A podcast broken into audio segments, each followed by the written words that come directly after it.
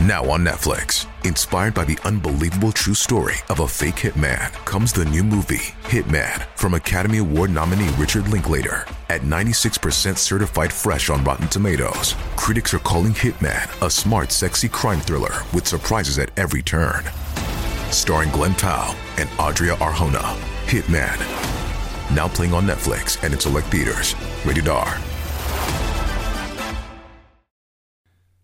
In the long history of our national parks, thousands of people have gone missing. The vast majority of those can easily be explained. However, there are others who meet a very special criteria and are some of the most mysterious cases ever encountered. These are collectively known as the Missing 411. Tonight we cover two such cases. You're listening to the Mysterious Brews podcast, and tonight we bring you the cases of Linda Arteaga and Stephen Kubecki.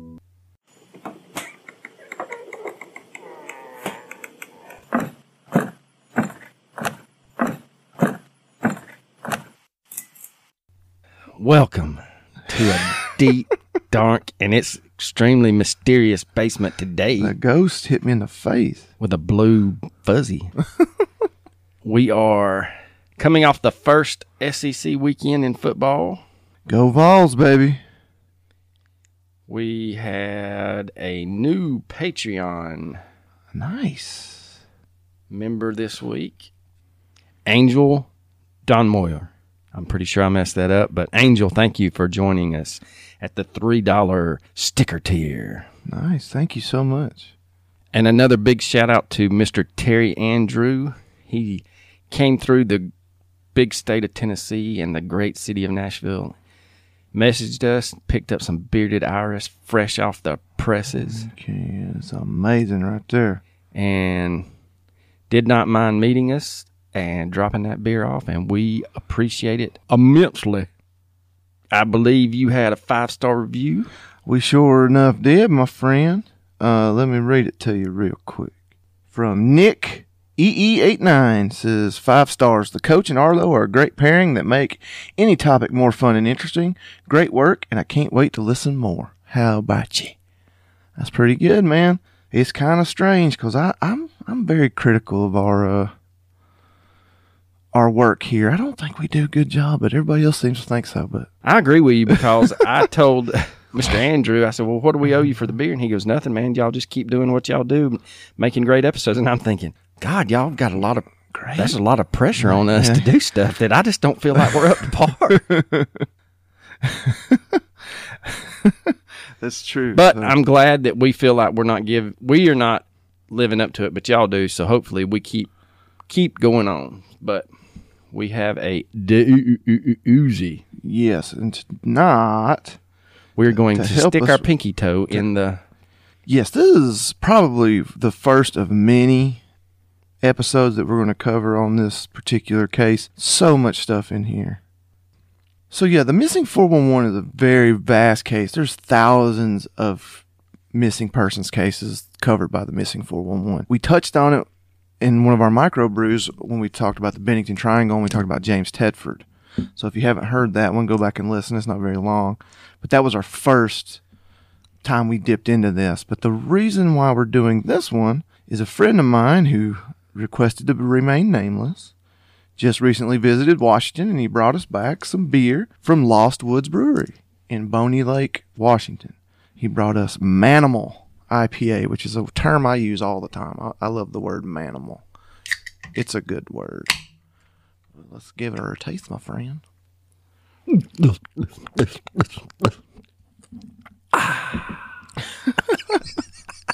He's so stupid. Wow, that's really good. pretty good. Actually, yeah. So thank you for that. But when I saw the term Lost Woods, you know, our desperate need to try to pair these beers with uh, topics, I was like, I got the perfect shit. So let's do Missing 411 finally.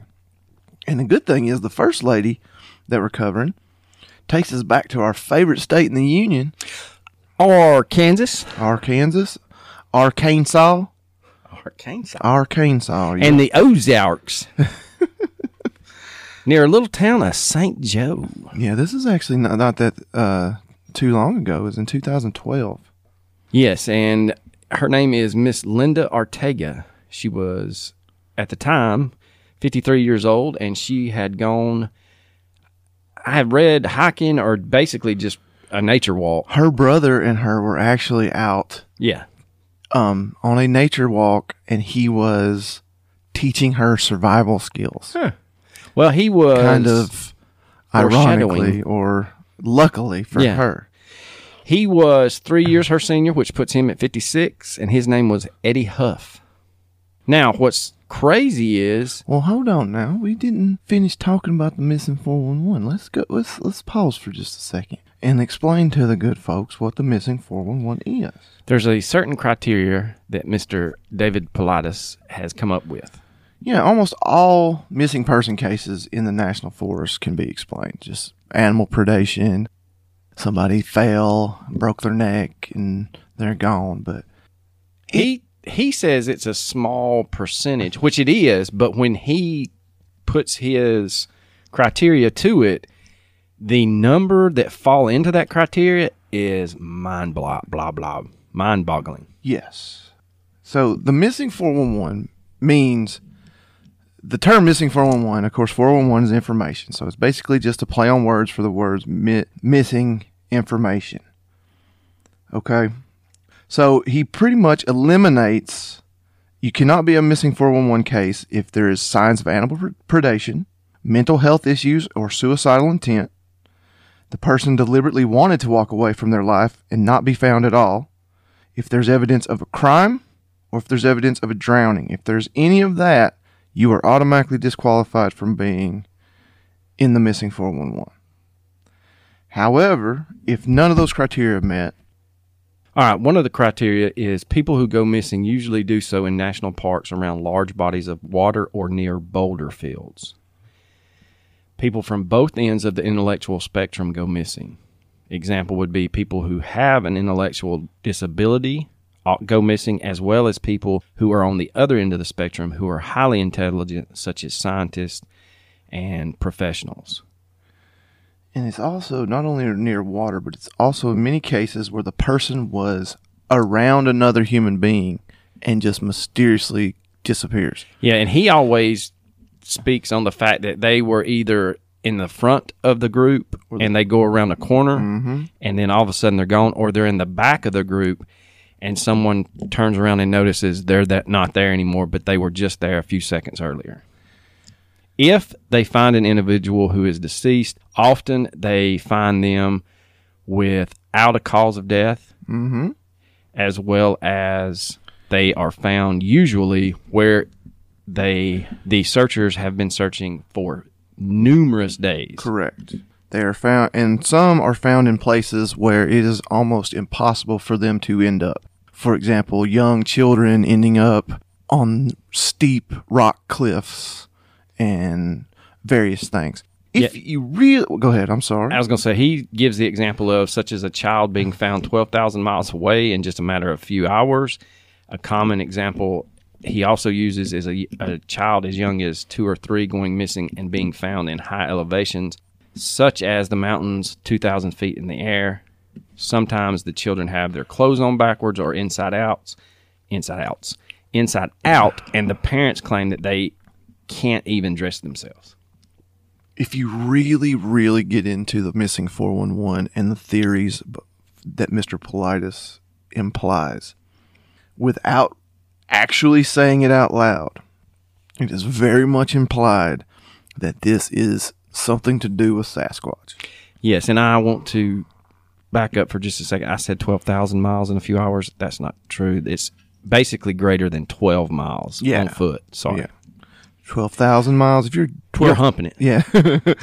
but Also, the, the big thing is rescue dogs can't find the scent or they walk around in circles and lay down. correct. They don't want any part of it. They it. don't want to go anywhere near this thing.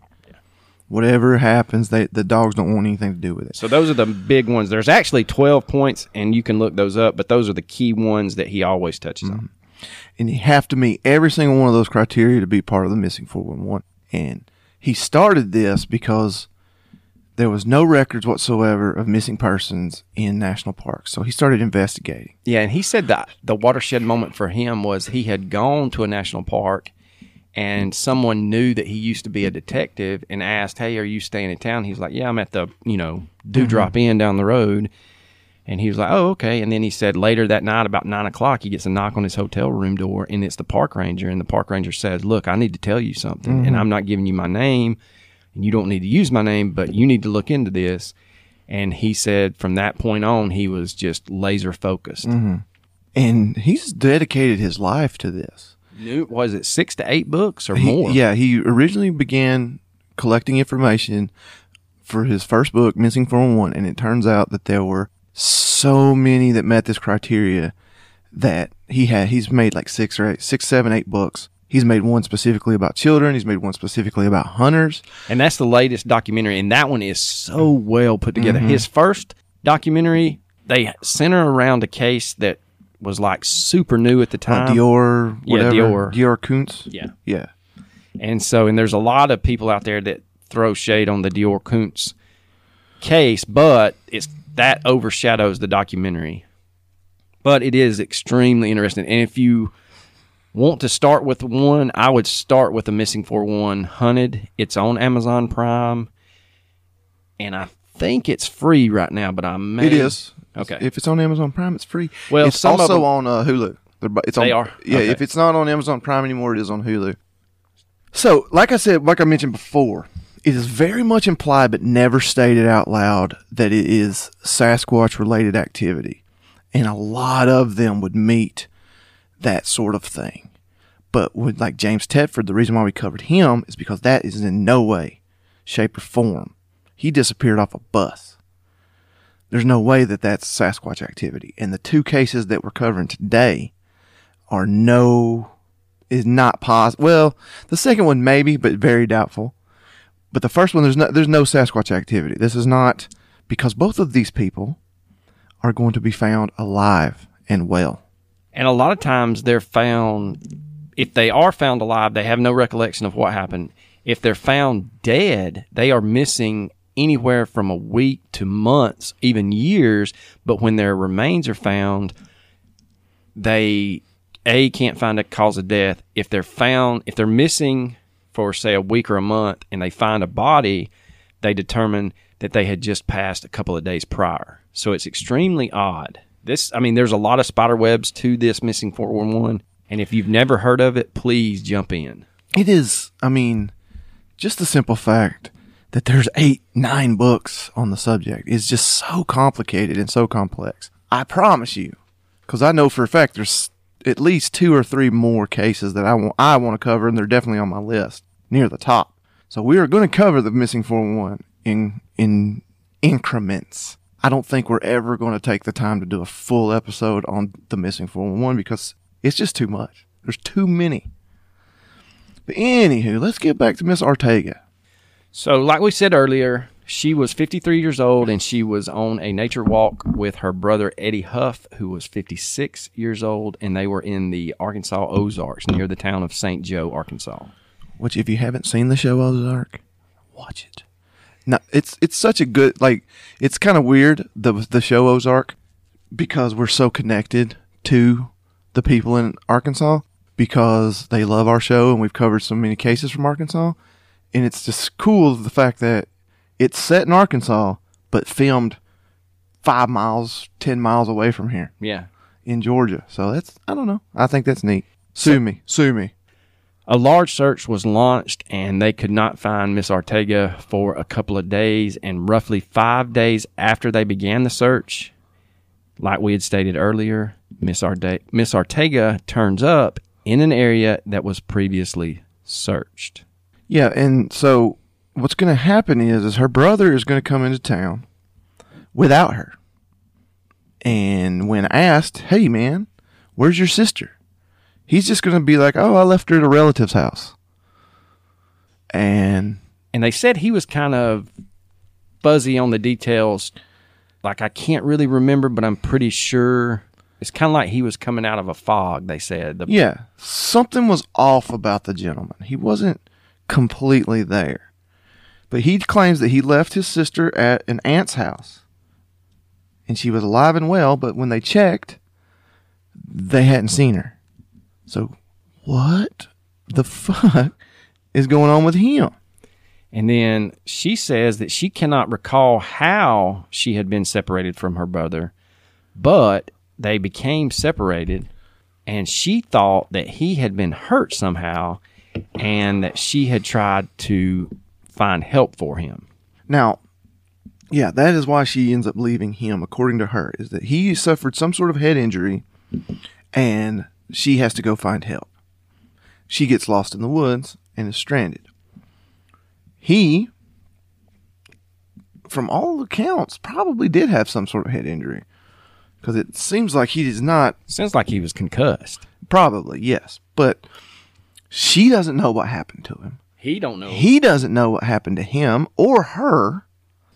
So yeah, so you have a case where Eddie believes that he left her at a relative's house, yet he has no memory of what happened. He is confused, he is disoriented, and so a search party is going to be organized to find her. And like we said, she's not going to be found for five days.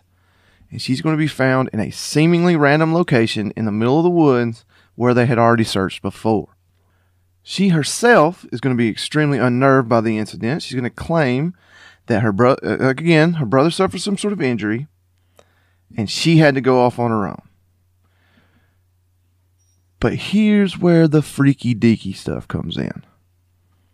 This is very hard to explain. She's going to claim, well, maybe there's an explanation. She's going to claim that she used her survival skills that her brother taught her to survive. She was eating random things in the woods, drinking water out of a creek, and sleeping on the ground. And then she was scavenging for food, basically. She's going to be eating wild things.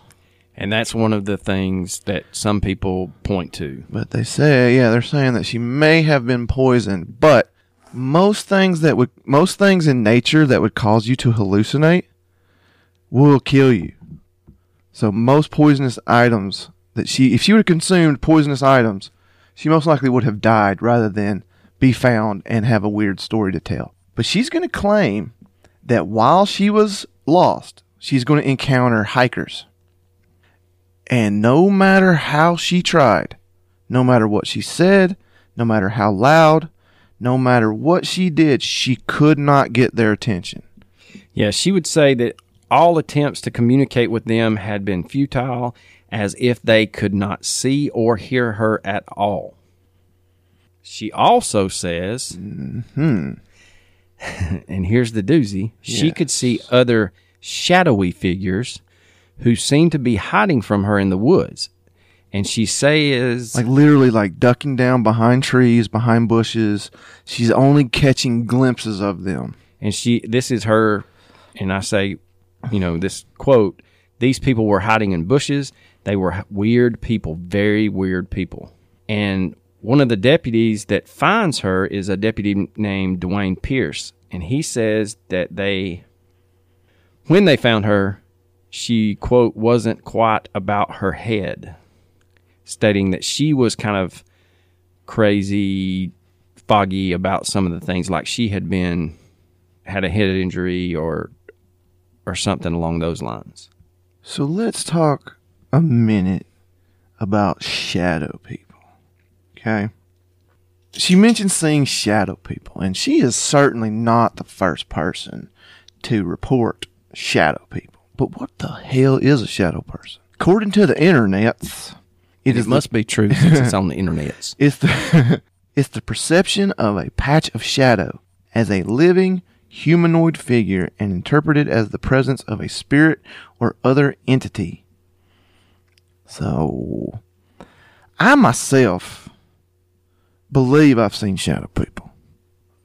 As in the hairs on my head, I catch them out of the corner of my eye and they look, they scare me and I look and that person's no longer there. I'm fairly certain anytime I've encountered something like that, it is very explainable to something extremely close to my eye that just takes the shape of a human. I don't know if I particularly think about believe about shadow people, but their theory is that it could be ghosts, could be entities from another dimension, Could be time travelers.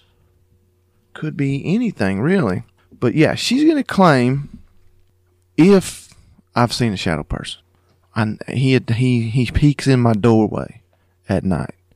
I have seen weird shit when I'm watching TV in bed. And it looks like something just looks in my bed, bedroom and pulls itself right back out. And I only see it out the corner of my eye. That's why I've convinced myself that it's just my hair, my eyelashes, or some shit like that. Because I'm not going to sit there and believe Somebody's watching that you there's a TV. ghost watching me watch Justified for the 900th time. I truly believe ghosts have better shit to do. And God dang Raylan Givens. So going back to Miss Ortega's case, again, this is very missing 411 type. Uh, like we stated, she was found in an area previously searched. She has no recollection of what happened, and it's very hard for her to try to remember. There is not a lot of information out there about her. She basically kind of withdrew from the press, and there's not a whole lot of articles. I don't believe anyone's tried to follow up, and if they have, I think she has basically said, "Look, I don't know anything, and I don't want to know anything." Yeah, that's and that's where her and the the next case are going to have in common. He's also going to pull completely out of the spotlight. But yeah, she just on her case, uh, while I've watched a lot of the four or watched the both documentaries on missing four one one, I've not read the books, but I've like dabbled in the the cases that we are covered can't in. The, read. yeah, I can't, not very well. No, Not- we we can't. but I do believe that she had some kind of something. Ha- either she slipped into another dimension, or you know, she. I don't know. The- I think there's more to the the weird side of this than she ate some berries that made her go out of her mind for three or four days. That's what that's what I'm saying. Like when I was researching, I saw the explanation of oh, she just ate something poisonous and it and it made her hallucinate. Name one thing other than magic mushrooms that make you hallucinate that doesn't just outright kill you. I mean, come on. or make you violently ill. Yes, violently ill. She was not violently ill. She was in relatively good health for someone who'd been living off the land for five straight days. And violently ill would have been dysentery, extreme vomiting. She would have been extremely dehydrated. Mm-hmm. But I mean, that's the poisoning thing's got to be the more natural, realistic type explanation to what happened to her, but it still doesn't. Yeah, I think she was given a clean bill of health after they had. I Yeah. want to say she was taken to the hospital for observation for a couple of hours, but they said mm-hmm. relatively for her to be out in the elements for as long as she was, she was in great shape. She wasn't dehydrated. She wasn't malnourished. She was just confused. Now, could it be? a- I mean, could it have been just a normal run of the mill mental lapse that she had an incident? But that doesn't explain her brother. No, and, and a double. That's the thing with the mental side of it because I saw some things on Reddit where people were like, "Look, the mind's a crazy thing. I my mm-hmm. family has mental illness in it, but for and they went ahead and pointed to this as well. For two people to have a simultaneous, separate mental break where they both kind of know each other's there is extremely rare. I'm not going to say it's never happened, but I want to mean, say it's we, extremely, we covered extremely it. rare. We covered it when we did the Tromp family. I mean, that was a one of the major explanations to why the Tromp family did what they did. If you haven't heard that episode, please go back. It's one of our better ones. it's in the archives. it's one of our better ones. So it does happen where there's the psychosis of more than one person, but in this case, I don't think it was a shared psychosis. No, I don't either. That's what I was. They they tend to have the same the same thing happens. They both have different stories. They both have different different explanations to what happened, and it do, neither one makes a whole lot of sense when you try to combine them. So, what do we think happened here? I mean, she's she. If we're just gonna say the hallucination part didn't happen, she didn't eat something that made her hallucinate. I'm gonna rule that out. Well, I'm going to rule that out because he was teaching her how to survive. He would have gone over, don't eat this, this, this, or this. You could eat this. Well, we don't know how good at surviving he was. Well, he was 56. He's all right. Well, I mean, he wasn't living off the land the whole time. Hell, I'm a survivalist too because I know how to order from McDonald's. Oh man. He wasn't living off the land. He wasn't Cody Lundin. You know what I'm saying? um, so she encounters hikers that can't hear her, and she encounters shadow people following her.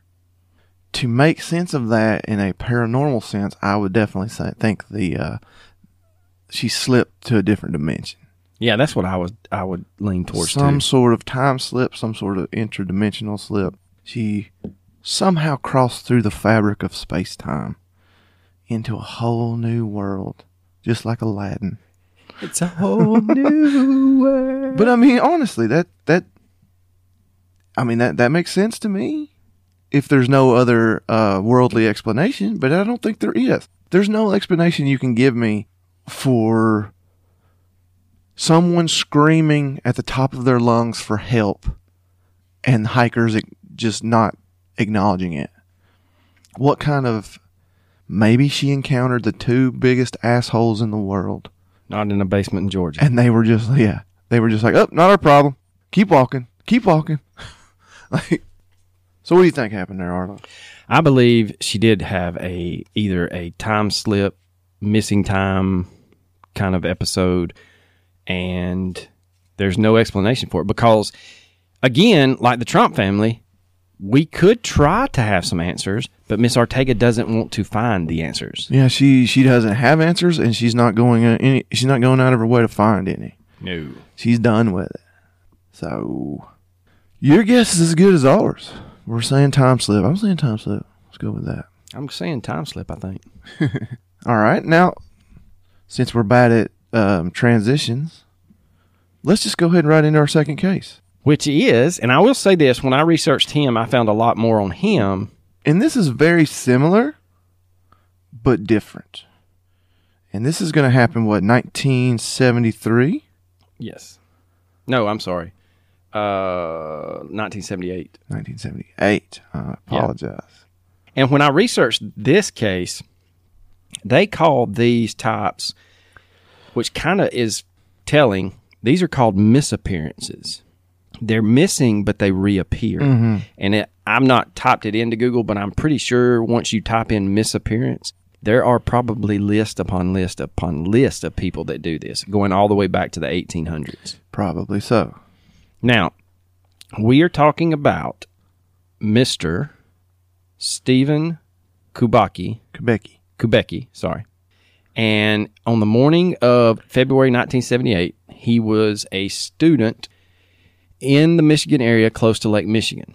He had decided that he was going to go cross country skiing, skiing, skiing skiing, man, yeehaw! Skiing near hmm. Lake Michigan.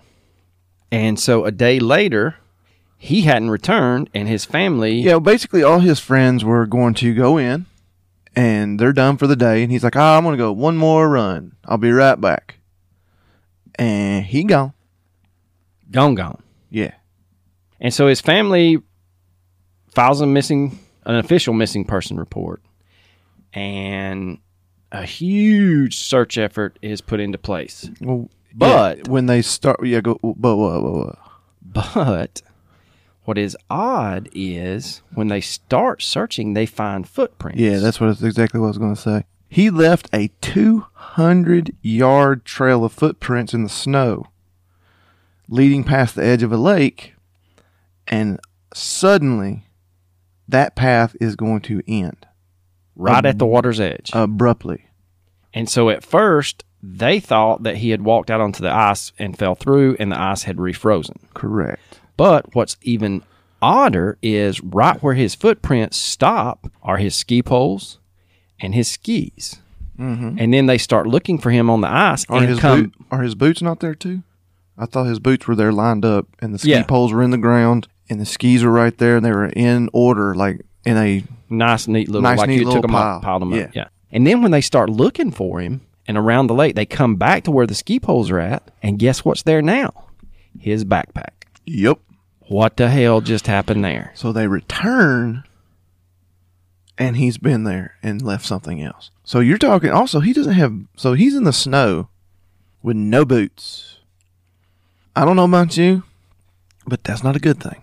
I don't know how tough your toes are, but mine are not. No, I don't do well with cold feet.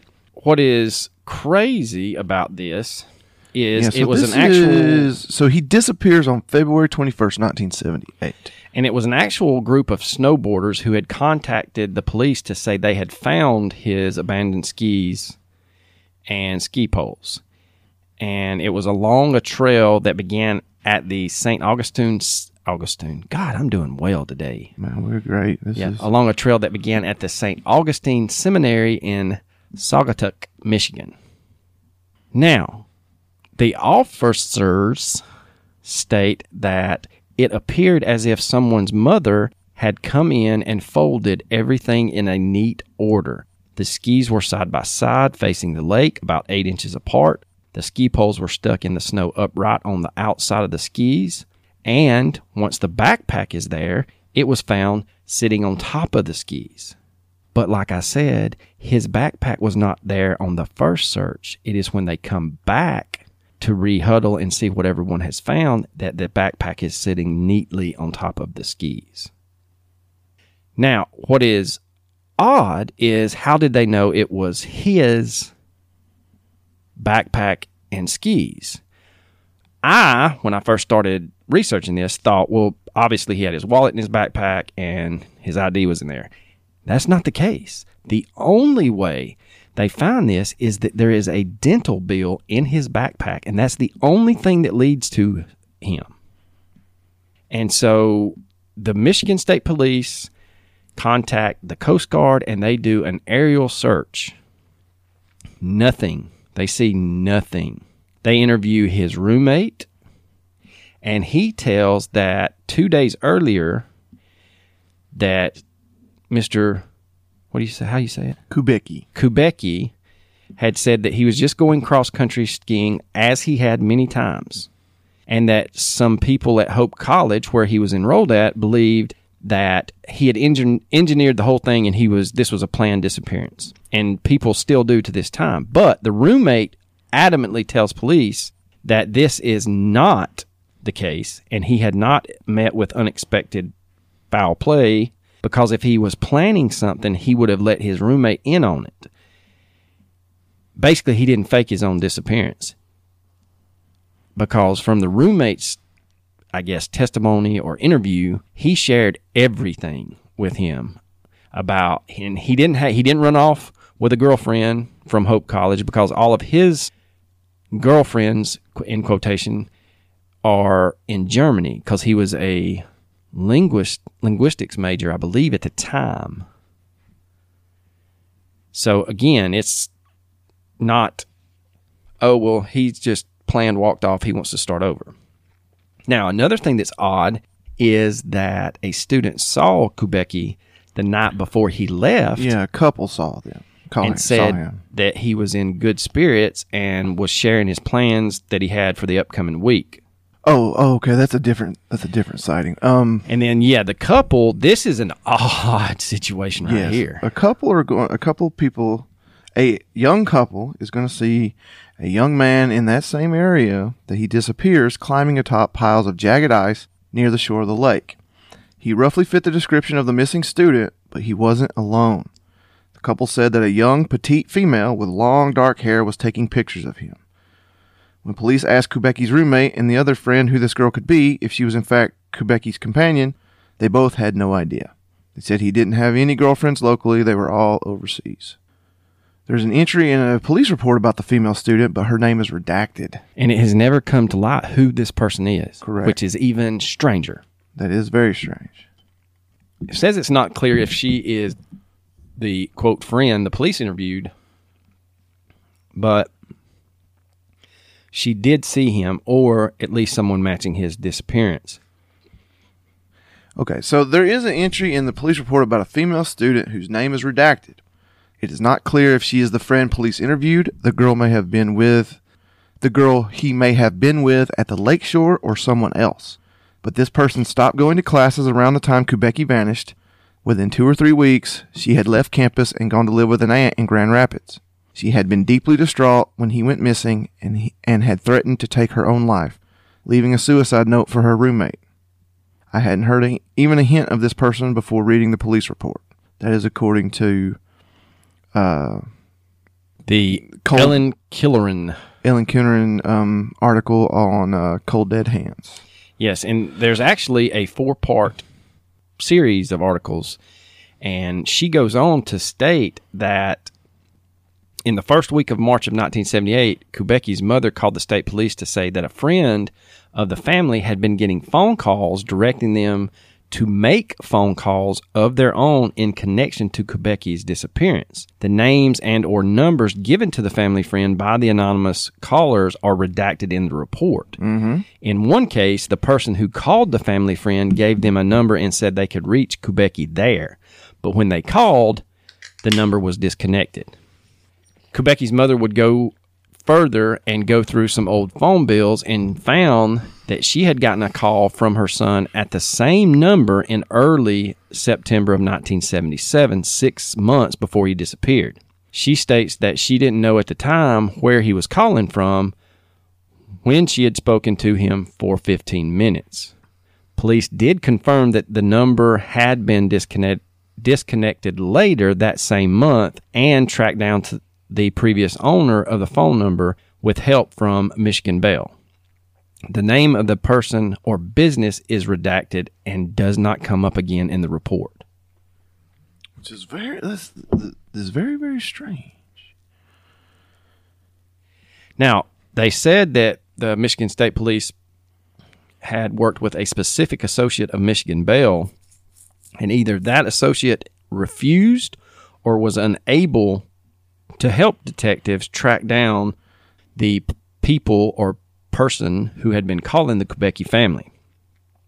The police turned to the dean of students at Hope College asking if he had any guesses about who was making the calls, and the dean told them that Kubacki ran with a crowd of about 20 people who were, quote, weird. He said it could be any of them. Now, there was another article, and I've looked at for stuff on this, and this may be totally wrong, but I think at the time he was a big, not a cult type stuff, but he was almost Dungeons and Dragons type with his friends. And so I guess at that time, that was weird to a lot of people. Kubacki's brother hired a private investigator with the Fat Man Detective Service in hmm. Grand Rapids, Michigan, to try to track him down. His brother told police that he didn't believe that Stephen had drowned and thought that he might have gone to Germany, where Kubacki's classmates and roommate told police he had two girlfriends and another one in France. Stephen's brother said that Stephen would have definitely flown Icelandic Air out of Chicago if he had gone to Germany. Police follow up on this and look through the flight manifest from the airline, which found no record of any St- Stephen Kubacki mm-hmm. on their flights between February 17th and February 21st of 1978. Now, the police documents show that the search for Mr. Kubacki was more intensive and exhaustive than the news reports had indicated at the time. So, far from writing him off, detectives made repeated searches of the area where he went missing and stayed in contact, regular contact, with his inner circle and his family. This was a very active missing person case for almost a year. So the question that comes up is A, where is he? And if he's not hurt, how is he staying hidden so long? Well, in 1978, it would be a little bit easier to stay hidden, but you would think he would be spotted somewhere. And indeed, he is. He is going to reappear on May 5th, 1979, 14 and a half months since he disappeared. He is going to quote unquote wake up on a grassy knoll in Pittsfield, Massachusetts, which is 700 miles east from where he vanished. And it's claimed that you can draw a near perfect straight line in between the two points on a map. Kubacki is going to claim that he has no memory of the past 14 and a half months, and he said didn't even realize how much time had passed until he bought a newspaper and saw the date. He finds his way, he is going to be found. He found himself wearing clothes he did not recognize as his own, and had a backpack filled with maps and hitchhiking signs suggesting he had traveled widely. He had things from Sacramento, California, San Francisco, California, Reno, Nevada, Chicago, and Utah. He also had $40 in cash, a brand new pair of glasses, sneakers that he did not recognize, and also a t shirt from a marathon in Wisconsin. He's also going to claim that he felt like he had done a lot of running. In one of the only interviews he ever did about a week after he reappeared, he said his memory right up until the disappearance remains intact, and he said the last thing he remembers was feeling very cold and scared, being lost in a frozen darkness. So after he reappears, and this starts ma- making uh, national headlines, a student at Berkshire Christian College in Lenox contacted the Associated Press, and he states that he had picked up a hitchhiker with a quote remarkable resemblance to Kubacki on May 5th, 1979, the same day that Kubacki reappeared. The student, whose name is Ron Curtis, said that this hitchhiker told him he had flown from San Francisco to Boston and taken a bus to Pittsfield. And he also called himself Nathan. Curtis says, and I quote, he never said anything to me about waking up on a grassy hill.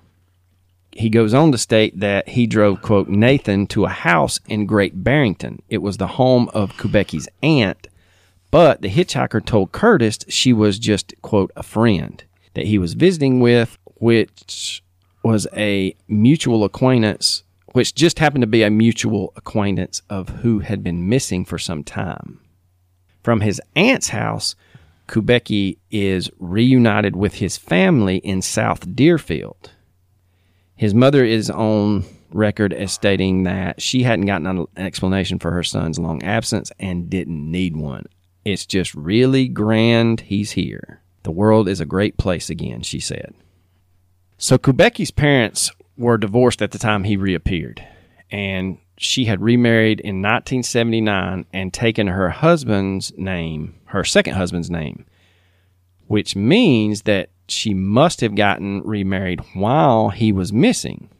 In one interview, Kubacki marveled at the amount of money his parents spent on a private investigator to look for him he said he would try and retrace his steps to figure out where he had been. Now, people were worried for Stephen's well being. And really? Yeah. and no way. His fellow classmates at Hope College were interviewed and basically said, I would hope a person of conscience would, by this point, come forward and say what had happened. But Kubacki was not talking. He was given a degree in absentia from the college during his disappearance. Now, at this time of the article that we are referring to, the college would not release anything involving his academic or enrollment records, citing FERPA laws. And for those of you that don't know, that's like HIPAA, but for educational records. Correct. And basically, only Kubacki himself can grant permission to release any of those records. And he ain't gone debt. No, he ain't, ain't got debt. Now, at, we had touched on the fact that he, when he was found, he did speak to the press a little bit.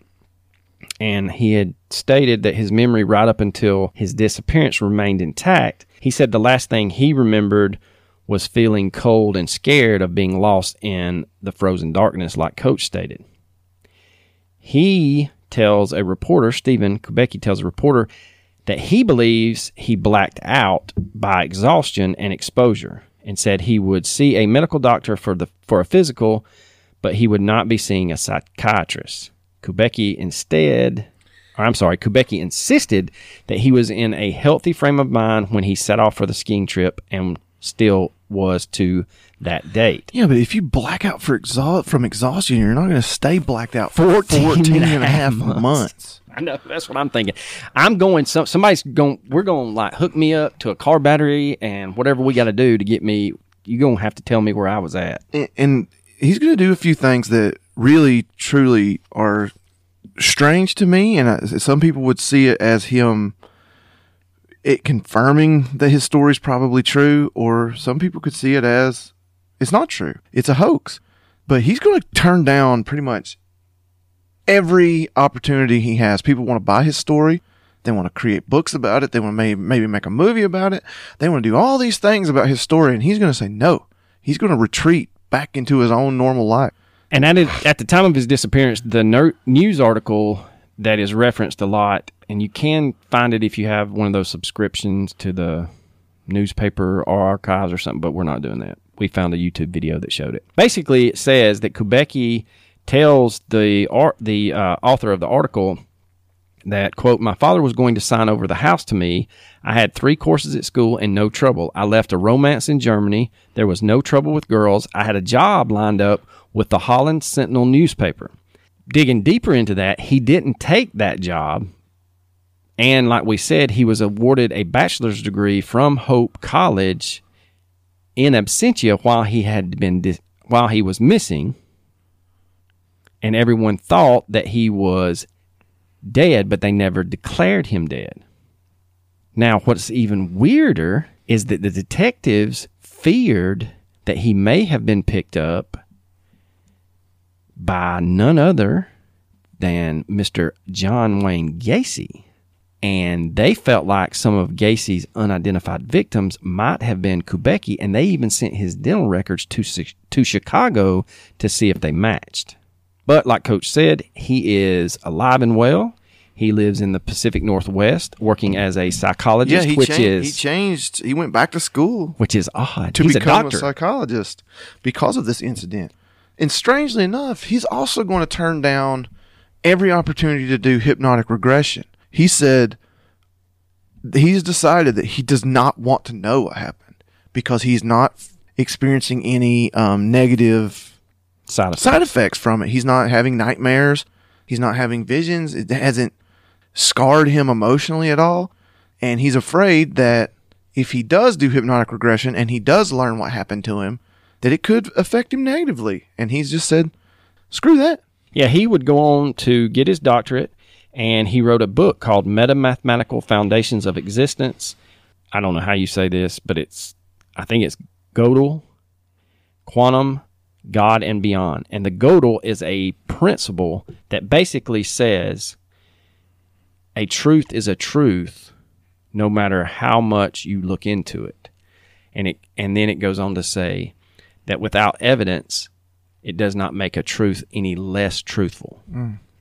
Which I think is kind of odd. But he, like you said, will not do any interviews. He had his ex-wife was contacted, and she unequivocally let out a statement from an attorney saying that she would never speak about it. And his parents have never spoke about it, but like we earlier had talked about, they have both since passed away. Mm-hmm. What's even stranger about this whole thing, he doesn't even have a Wikipedia page. Nope. But he is extremely popular on all the paranormal paranormal boards. Yeah. And I mean, it's been over 40 years. You would think at some point you would want to know as a human being. I, I just, I would, even if it would emotionally scar me, I would, I would just have to know. I can't, I couldn't live with myself not trying to figure it out. If you look up Lake Michigan Triangle, this is one of the top two cases as widely popular. And there is another case that happened a couple of weeks after he goes disappearing or right before he went disappearing. And it was three sailing ships that took on a life of their own and like sailed around Lake Michigan in circles. Well, you know that I, I, I believe in a whole lot of weird shit and a whole lot of paranormal things, and I'm coming around to a whole bunch of other ones. But I just don't buy the triangle stuff. I don't either. I think it's just a a, a a clever thing to try to get to drum up publicity or tourism or whatever. I, I mean, I took a cruise through the Bermuda Triangle. It was the calmest waters I've ever seen. Like, I think that if you I think you could draw a triangle anywhere. anywhere, yeah, and that- come up with the same you. stuff. That's exactly what I was trying to get out, because, but I can't talk. I'm not very good at it. That's exactly what I'm trying to say. I think, we could if- we can make up our own triangle right now and come up with a thousand cases. Yeah, we get a North Georgia triangle, and in that triangle, we've got Corpsewood. We'll have we'd have Corpsewood. We'd have the guide stones. We would have the the crematorium. We would have We would have the Inca blue found in uh, Cherokee, North Carolina. correct. We'd have the we'd have the giants found in Cartersville. Yeah. We would have the. I mean, I'm just saying. We if you draw a triangle big enough, You're gonna get some. you're gonna get up shit. thousands of cases in it. Now, Kubacki would tell reporters in 1979 that he was going to try and, quote, retrace his steps to piece together where he had been and when, he, or where he had been when he was gone. The question is, did he? Did he find something he wished he hadn't? Did he find out what really happened and it wasn't as bad? Or did he not? Because it's just not necessary. Following this disappearance, despite numerous requests and intense media pressure, he has refused to speak of the encounter. He has his own Twitter page, his own Facebook page, and will entertain people. Hey, do you want to uh, do an art, or would you like to do an interview? And when they come up with your disappearance, he never comes. He never contacts them again. And David Paulides himself had reached out to Mr. Kubacki, and he would not return Mr. Paulides's phone calls. Yeah, if we uh if if if Paulides can't. Paulides get can't get the interview, we ain't getting we ain't getting an interview. So we didn't even try. But we can try to get Mr. Paulides because he loves. I'm sure if we could convince him that we're big enough, he would do it. And it's, I mean, it's fascinating. I think what we need to do, and, and we may try this, we may need to just try to pick up some of the more less publicized cases that he talks about, but are covered in his books so that it is something new. And he might do it, he might not. Hell, it. The only thing he can say is, no, y'all are two dumbasses in a basement. I'm, yep, yes, sure, you're right. We are. That's true. All right, so We can't deny that. Yeah. So let's get to what we think happened to Mr. Kubacki. The four part article that we have referenced several times, we will put that on social media and you can look through it. But the last part is out there. And it is about the House of David clan. And I'll let you chase that one if you want to, because it has nothing to do with what we have talked about but it has a lot to do with what's going on around the area that he went disappeared. Ding, ding, ding. so, theory time. My theory is this is extremely similar to another case where a skier winds up on the other side of the country and has no recollection of it. Yeah, we sh- I th- when uh, we originally started when I originally started researching this, I, that's the case I thought it was. But it's not. Yeah, that guy ends up in like he he goes missing in like Massachusetts. Winds up in San Francisco in Line- ski I thought it was in San Diego. oh, either way, he's on the west coast. Yeah, he's on. He ends up in California wearing the same clothes. We're talking months later, and all he remembers is riding in a, a semi. That's the only thing he re- he remembers. Looking over at the truck driver and looking back down. That's all he remembers. We got to figure out his damn name. I, again, going back to Miss Arteaga, believe that Mr. Kubacki did experience some kind of other dimension time slip thing, but I think his was even more severe because he it's almost like an outer body experience where he doesn't realize what he's doing. He kind of feels like, hey, I did a lot of running, which would, you know, explain the marathon shirt from Wisconsin. And then there's the hitchhiker, the guy that picks up a hitchhiker named quote Nathan that, you know, says this guy's flying back and forth, back and forth. Well, what if he, you know, this is that those are the same people and he does drop him off, but when he drops him off and he knocks on the door, that's when he feels like I just woke up from a field and I walked here, not I just got brought here by mm-hmm. some stranger in a car. Mm-hmm.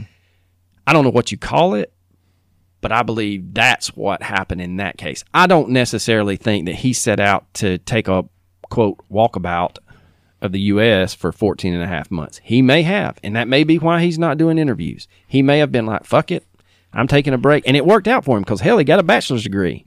Yeah, he didn't have to take his finals. Yeah. But still, even if it is a, even if it was that, even if you just said "fuck it," I, I got, I got pissed off at something. and I decided to walk around the country for a year. Um, It's been 40 years. Come out and say so. No one's gonna no one's gonna care. No one's gonna be mad at you anymore. Right. They're just gonna be relieved to know the truth. Yeah. You know. I mean, then again, like his silence and and Linda's silence about the incidents are can be taken either way. Uh, Some people will see it as, oh man, it has to be true because he's too scared to find out. But other people will be like, oh, he's not talking because it's total horseshit. Yeah. And I, I, I believe that someone that was is going to fabricate something like this would probably want more attention than than he than he sought. And we And I always think that's a, I think that's a big yeah. The the the, the two the two- dumbasses. the two guys that hoaxed Bigfoot. Yeah, they got paid. Oh, yeah. They also got that ass arrested. Yeah, they were hoaxing and they wanted all the attention in the world because it was a big hoax and that's all they were in it for. This guy's like, screw that. This happened and I'm stepping away. and he changes his whole path. He Yeah. goes from studying linguistics and language to psychology and gets a doctorate and writes a book on a mathematical premise. Yeah. So To me, it, it validates the story to, to me. Like, same thing with Gary Subbrink. The fact that he didn't seek fame and fortune by he's telling never his tried story to sell his story or nothing. No, ne- really has- sells me on it. Yeah, the I fact agree that with it's true. I totally agree. I think this is two more instances of the truth is in the details because they've not seek they are not seeking hmm. out fame and fortune. Yeah. And it may be as simple as they don't have a clue what happened. They don't want to find out what happened. They don't have reoccurring nightmares, like you said, and they just want to keep on trucking. See, but yeah, and to me though, I, I can understand that completely from their point what- of view, the, the what if. but I can't agree with it. Oh, I can't would, either. I would drive myself insane. I have heard that when they mentally or hypnotically regress you, that, that you have the option to either allow that memory to come back and you remember everything you discussed under hypnosis, or mm. they can block it, keep it blocked. oh, really? That's what I've heard. Now, I don't know if that's true or not. If that's the case, I'm on your side because I would want to go to someone, yes, mentally regress me if it is dark and fucked up and you think I'm going to be like worse off than I am now mentally, keep that shit blocked. I don't. And I would just come out of it and the and the hopefully they would say we couldn't find anything. And you just have to be, well, I tried. yeah, And but that's where you you have to you have to have a, a strong family circle or friend uh-huh. circle where someone's with you to know these are his wishes, and we're just he doesn't want anything to mess up. I would just want. I would just want to know though. I mean, I would have to know. I would have to know. Oh, I agree with you, but Even, I mean, that's just us being selfish. I'm the same way. I want to know what I'm the not even being happened. selfish. It's just the fact that I, I couldn't live with it. I couldn't live knowing that, That the, there's a know. that I could know, but I don't. Yeah. I mean, how can you live with 14 months of your life missing, missing? gone. That's insane to me. Maybe he did. Maybe he was with John Wayne Gacy. Maybe he, maybe something so traumatic happened that it completely erased his memory. But we still have the miss the questions of how did he end up 700 miles away? How did he end up in clothes that wasn't his? How did he end up? Um, Manchurian Canada, MK Ultra. I mean, uh, it's possible. It's as good as an argument as anybody else. ha- yeah, exactly. We don't have any explanation. I know we always come back to our theories, but I feel like lately I've just been going, I don't know. Yeah, that's the way I am. But, but I will say this: in our last couple of episodes, we've gotten into stranger cases, Yeah. and there's not a lot of theories out there about it. No, I mean, And so again, we're just we're fairly educated, but we're not very smart. yeah, oh, definitely. But we mean- don't. I mean, my opinion matters nothing. I will say this, and this is a total tangent, but we have some awesome uh, listeners, especially Miss Joyce on Facebook. Mm-hmm. She has been killing it on her theories, and she's doing gr- the last two cases that we've published. She has had her theory. I'm like, damn, why didn't I think of Mm-hmm. Yeah, that? seriously. No, I'm like, well, I wish we could have talked to you before Yeah. we recorded. may have to start doing that. I know it. Hey, Joyce, keep Right. this in mind. But yeah, um, oh yeah, we're we're definitely educated idiots. I mean, if you ever saw me spell, you would think I didn't graduate third grade. Oh, I can spell with everybody, but I cannot write I can't spell. grammatically correct. I can't spell ever. worth a shit. I can spell all day long, but I can't write grammatically. Like you put a gun to my head and say spell uh, spell grocery aisle. I'll be like, oh fuck. Is it I S L Is E or it is it island? I L E? Like you spelled island. Somebody said spell necessary. Oh shit! Like Mississippi. Hold on, let me I go back to third Mississippi. grade. M I cricket letter cricket letter I. somebody's like spell neighbor or you're dead. I'm like, well, we're just wasting each other's time at this point. You might as well just pull the trigger. All right, so shout outs. I am going to shout out that you watch the Missing 411 Hunted documentary by Mr. David Paulides. And this is all of the hunting disappearances. And he has prefaced it by saying most hunters are extremely well versed in the area that they hunt. They do the research. They know what's out there that can and cannot kill them. And most of the time, they have a weapon, either a high powered rifle, archery equipment, or a crossbow, which is also archery equipment. But it's not like the this subset of hunters that go missing is even stranger because they know where they're at and a lot of times they have GPS with them. And Yeah, on the- satellite tracking and everything. On that particular documentary is one of the main cases I want to cover. Yes, as a it is. full episode. Flipping crazy. Yeah, he's the one where he leaves his boots, And, then, he, comes leave- within a couple hundred yards of civilization. Yeah, Yeah, it's that, messed that up. that's a crazy case that we're going to have to cover. But that's my recommendation. Watch that documentary.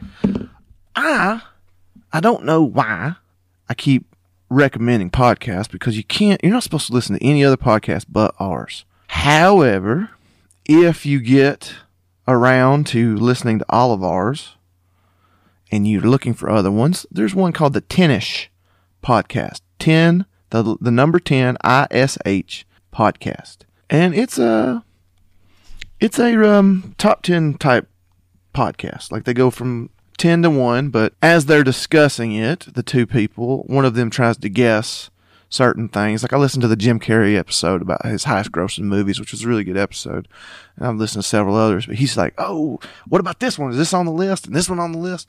So they do kind of give away as they're going, but it's still very entertaining. And I I'm friends with them on the Twitter, and uh, I got into their stuff. They got into ours, and I told them, I said, hey, man, I enjoyed it enough. I'll give you guys a little shout out. So, Twitter is amazing for the podcasting world because we've got like 525 followers, and like 517 of them are podcasters. Well, I will say this: Instagram is not. It's dying, and a lot of people is dying, or their Instagram pages are dying, and that's fine. But Instagram, for our Instagram page, we that's the same thing. We have two right now. We have 275 followers. We don't have, but maybe 50 fans that follow us. yeah, but I mean, But like that, like you said, 225 of them are other podcasts, and they are great. You know, and every time I've reached out, hey, how do you do this? Have y'all ever tried this? They're like, yeah, man, go to this website, go to this article, and it walks you right through it. well, in a lot of ways, it's just a, it's a, it's a community within itself. You know, it's like all the podcasters listen to other podcasts, and we support other podcasts. So eventually, you'll have a huge audience, even if it is other podcasters, because as we're living proof, buddy, if if you want to do it, you can. Just get off your ass and buy the equipment. Yeah. And the funny thing is, we have referenced the cigar store idiots, and he was at the same thing. He was like, you know, I'm just gonna shit or get off the pot. We'll try it. If I fall on my face, we're gonna fall on our face. And he's having a blast, and that's like we are. We're having a blast. I That's love why we it. keep doing it. I mean, I think it's made our friendship better. We've definitely convinced our wives that it's not Makes our friendship better. it's not just hanging out, you know? Yeah, it's not just us hanging out drinking beer in the basement anymore. We're actually working, quote unquote. Yeah, my my wife tells people that I have right now three, four jobs. Yeah, I got three jobs myself. Yeah, so it's it's definitely been a pleasure to do this. Absolutely. And we appreciate every single person that listens. If you have any case suggestions, please let us know. We're trying to Yeah, and if you have have you if you have reached out to us in the last I would dare say the last 2 months because it, it was hectic on my side, I was changing jobs. I know it's been hectic on his side going back to school whether or not he was going to go back to school and teach because of COVID. So if you've reached out to us in the last 2 months with case suggestions, please reach out to us again or better yet, email us case suggestions to our Gmail account, mysteriousbrews at gmail.com. That would be a great way for us to keep track of it and not lose it. And if you you are listening and you know of certain like we're going to try to cover a case from one at least one from every state, and we've done several, a lot of a lot of cases from Georgia, a lot of cases from Tennessee, a lot of cases from Arkansas. I would like to do one from Wisconsin if anybody out there knows anything weird going on in Wisconsin. Is this not where is that not where he went missing at? Kubacki? Michigan? Oh, It's My an bad. upside down W. All right. You got anything else, coach? I sure don't. Well, then, deuces.